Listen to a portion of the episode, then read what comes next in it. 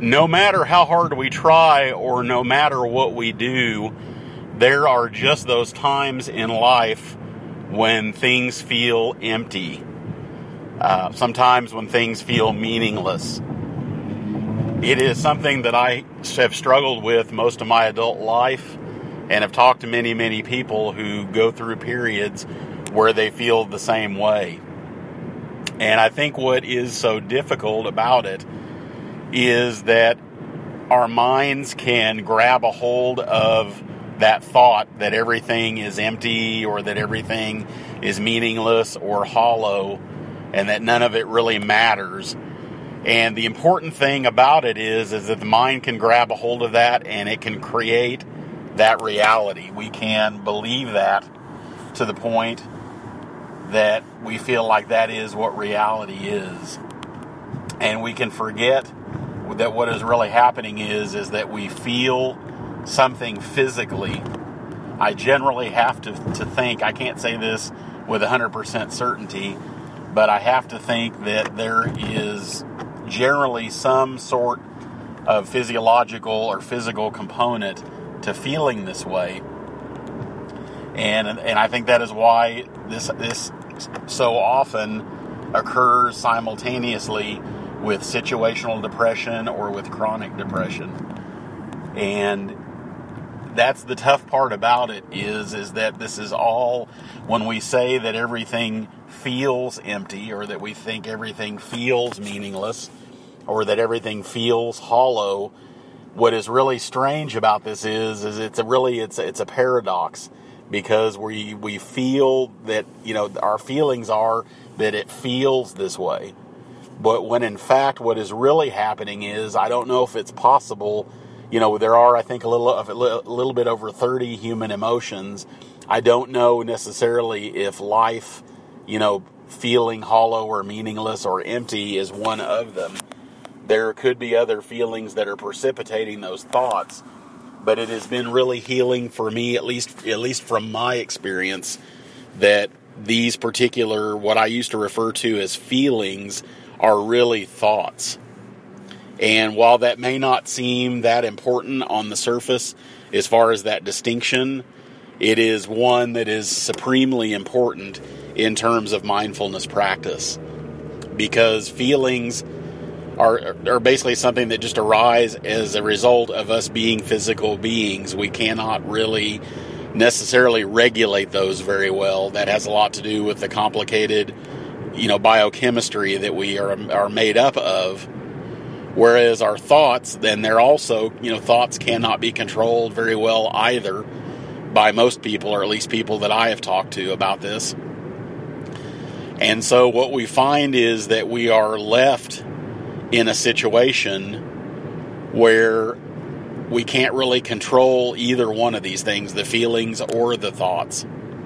The only thing that we really, that I find that I can control is whether or not I believe what, you know, the thoughts about what I'm feeling, whether it is that I identify with whoever I think that I am, because it seems like wherever there is a thought, there is a thinker. There has to be someone that's thinking these thoughts and they're usually as a result of that ends up being someone that takes on an identity of someone that is in the scenario of whatever is being thought. If i am thinking that life is empty and meaningless and hollow then i'm the guy that's stuck in the middle of this big nothingness or this emptiness.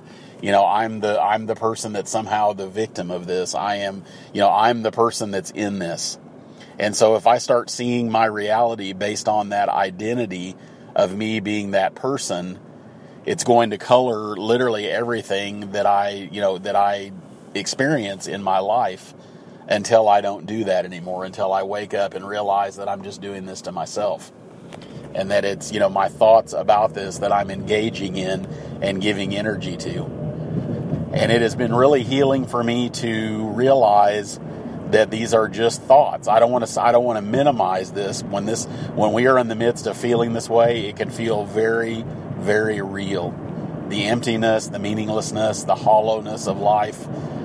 You know, when we start to question what this all really means and you know, does it really mean anything at all? it can feel, you know, this is something that can feel very, very real. And I don't want to ever minimize that. You know, I know this can sometimes lead to negative, you know, negative emotions. You know, I realize there are what they call positive and negative emotions. I guess really when it comes right down to it, they're just emotions that, you know, labeling them one way or another doesn't really change them at all.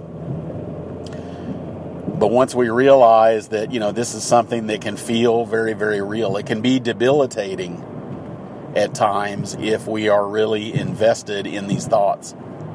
If if we are really, you know, identifying with what we are thinking. And the thing is, it's not bad or wrong to do this. It's just simply human. It's just where we sometimes find ourselves. And I'm not saying that everyone does this, but I've talked to enough people over the years who do experience this and have some struggles with really identifying with those thoughts and really becoming the person, you know, in those thoughts. It's almost kind of like it's, you know, basically like a movie. You know, we are, you know, we are writing a certain storyline. We're seeing that our lives are a certain way. And so by virtue of that, we tend to see that we are, you know, a leading character in this particular story that we're telling ourselves about what these thoughts that we're thinking feel like. And that's the thing is these thoughts and feelings, you know, feelings, you know, thoughts arise as a result of feelings. Sometimes thoughts can lead to different feelings, and sometimes it becomes just a big muddled mess. You know, what are thoughts? What are feelings? And usually when we're in that particular state, we're usually so deep deeply in it that it can become very difficult to make sense of any of it. And what I have found is that when I am aware of the fact that I am in this particular state, what is best for me is to not necessarily try to sort everything out. I can be thinking, you know, several different thoughts at the same time, and they're all feeding into each other in a potentially negative way. And it literally can come to a point where I have a hard time functioning if I am so deeply enmeshed in these thoughts and believing them so much and seeing myself as powerless, as a victim, uh, stuck in a life that is empty, hollow, and meaningless, it can, I can really talk myself out of being motivated to do anything at all. And I'm not talking about like, you know, positive motivation or motivational speakers or speaking. I'm talking about literally, you know, losing the will to do what it takes to be in life. That's really what I'm speaking of. Uh, not necessarily, you know, they're not necessarily always positive actions or negative actions they're just this is the, these are the things that we do to be in life, the tasks that we have to attend to, the responsibilities that we have, you know, showing up. And it can be very tough when we have somehow convinced ourselves through our thinking that this is all really hollow and meaningless and empty. Doesn't mean that we're bad or wrong for doing it. It's just that it can it's something that can turn into a negative feedback loop and we can find that it's not really very it does not set us up to really fully be in life and to show up and to take care of what it is our responsibilities are. And so I have found that if I can just simply do nothing other than become aware, and there again, the, the mindfulness practice, you know, I'm practicing paying attention to my mind so that hopefully when I get lost in things like this, once I sort of quote unquote go off the road, you know, go off the highway and off into the weeds or into the grass, you know, I will be able to at some point wake up to the fact that I have done this. And at that point, I don't really need to be overwhelmed. I don't need to really feel like this is complicated because all I really need to do is, is first of all, not focus on sorting any of this out. Just simply becoming aware in of itself is enough to stop the momentum of these thoughts from moving forward. Sometimes they don't come to a complete stop the moment we become aware, but it's almost as if you think about a car driving down the road at 60 miles an hour. You know, you take your foot off the accelerator, the car is still going to keep rolling. You know, it's going to start slowing down. It's not going to come to a complete stop right away. And if I can just let go and start to relax, pay attention to my breathing, and to be more I guess I've heard people refer to it more as being more in our heart than in our heads, you know, actually just being here, you know, feeling like what it feels like to actually be here, noticing things around us, noticing that, you know, everything is not as bad as we had talked ourselves into believing that it is.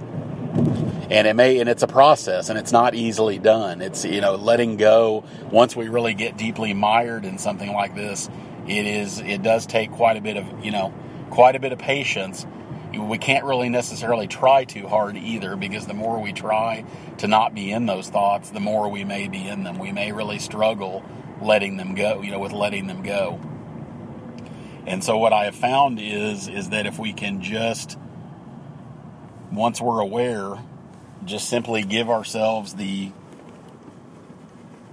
the ability to be able to just be here without thinking as, as much as possible you know not thinking some of these things will start to kind of fade away in, in over time. We will start to find that a lot of these thoughts this identity of who we thought we were this person leading this empty meaningless hollow life will start to dissipate. You know, we may be a little disoriented if we've really been deeply in this. It may take a while to get our bearings again, but all we really have to do is just stay here and be here now where everything is really happening. There's nothing really to figure out, there's nothing to sort out, there's no pieces to pick up. We just kind of come back here where life is actually happening. Now, if there are things that we need to attend to as a result of not attending to them while we were caught up in these thoughts and being in this particular mind state, we can do that in a way without beating ourselves up emotionally or judging ourselves because the more that we feel shame and the more that we feel self judgment and angry, you know, with ourselves and disappointed in ourselves while we are taking care of the things that have arisen while we were sort of away in our own heads, it can just make it more difficult and it's a, it's a process of recovery. And you know, depending on how long we've been in that, well, a lot of times will determine how long it will take us to kind of get our equilibrium back. But the idea here is that we don't want to try too hard to get our equilibrium back. We just, the more that we are aware, the more that we stay here and not engage in those thoughts, we may still be feeling things that are precipitating these kinds of thoughts but we don't have to necessarily get caught up in thinking about them. We can just let things be, and we it is possible to you know continue through life even if we are still feeling some emotions that are causing us to feel you know like thinking that everything is ne- negative, empty, meaningless, and hollow. And at some point, we will find that if we let ourselves that a lot of this we will kind of find our own equilibrium in our own time it's just a matter of being patient enough and having faith in that and trusting in that process that we will actually get where we need to be when it is time for us to be there. And until then, all we really have to do is just trust in the process and just breathe in and out, be here, attend to whatever responsibilities that we have. And eventually, feelings change. Eventually, if there is something physical that is precipitating these feelings, generally at some point, you know, and not to say that if it was a, you know, clearly there are true medical, physical, you know, emergencies. And so I'm not speaking of those. I'm just talking about where our feelings just kind of change. You know, there's not anything severe, you know, from a medical standpoint going on, which that's an entirely different subject.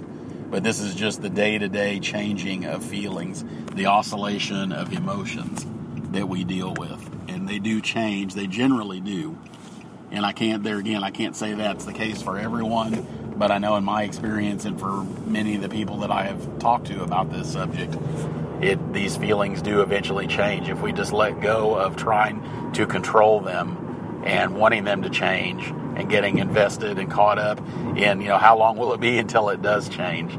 Those things just tend to make the situation more difficult for us.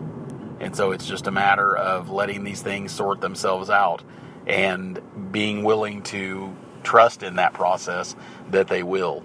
And clearly, if there's things that we need to do, if there's decisions we need to make, we will be in a, a, better position to make them as we start letting go to our attachment to these thoughts and our attachment to believing that you know things are empty, meaningless, or hollow. And we can just start living life and not necessarily thinking so much about how we think that it that we think that it feels. And not to say that it's wrong to feel that way because it isn't, and it's certainly not bad, but it really does not necessarily set us up well to cope with life in the most effective way that we possibly can. It makes it more difficult for us to show up for others that we care about and want to be of service to and to discharge our responsibilities. It just it almost makes it much harder to do so. And it really doesn't lead to anything any, anything beneficial or helpful for us to stay trapped in those mind states. And I realize everybody has that choice. But the good news is, if we don't want to be in that, if we don't want to stay stuck in that, there is a way. And mindfulness practice and mindful coping practice are two of you know of, of, of just many different practices that can help us work through those attachments to those thoughts.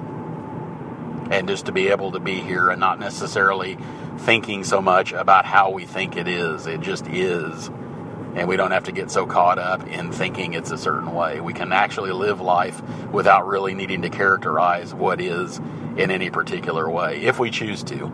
It is something that definitely can make the journey much lighter and easier.